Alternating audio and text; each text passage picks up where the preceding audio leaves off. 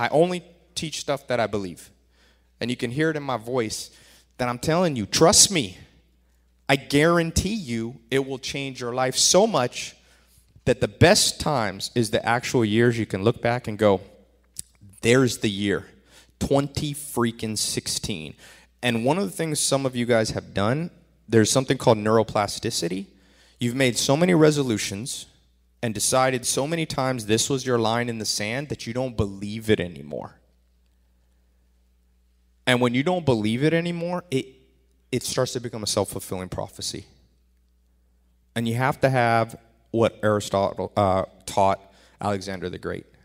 There's two kinds of people in the world cowards and conquerors.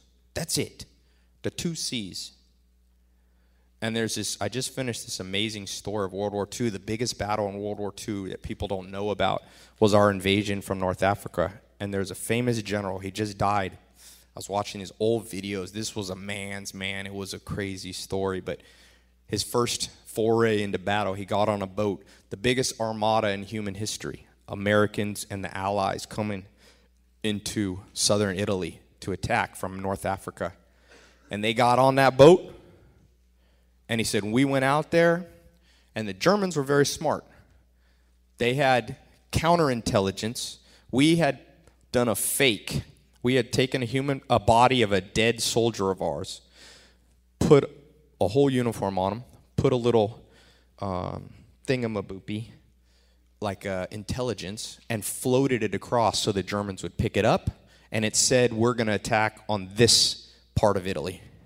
And Hitler was fooled Hitler said, Move all of our forces to this side. We got counterintelligence on the U.S. and the Allied troops.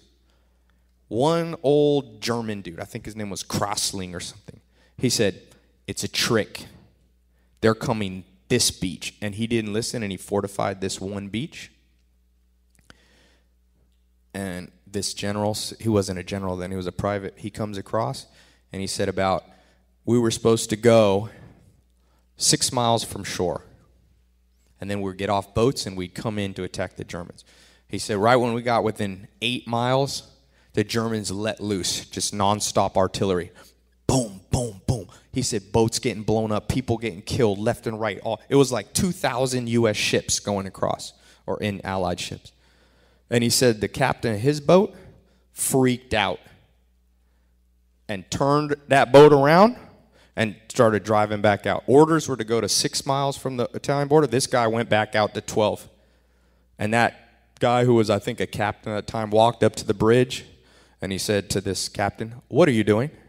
Our orders start to be six miles in. He said, They're shooting us. We'll die if we go. I'm going back out to 12 miles where they can't reach us.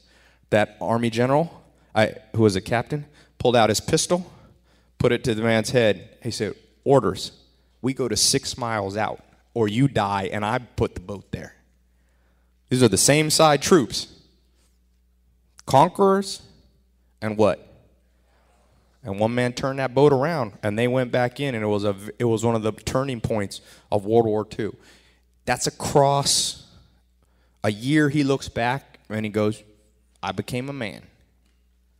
Everybody thinks there's a man till the bombs start to fall. And some of you have bombs of stress of life. You don't have enough money now. You have all kinds of stressors.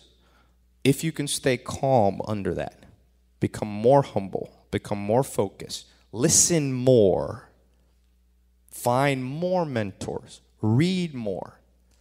That's what a conqueror does.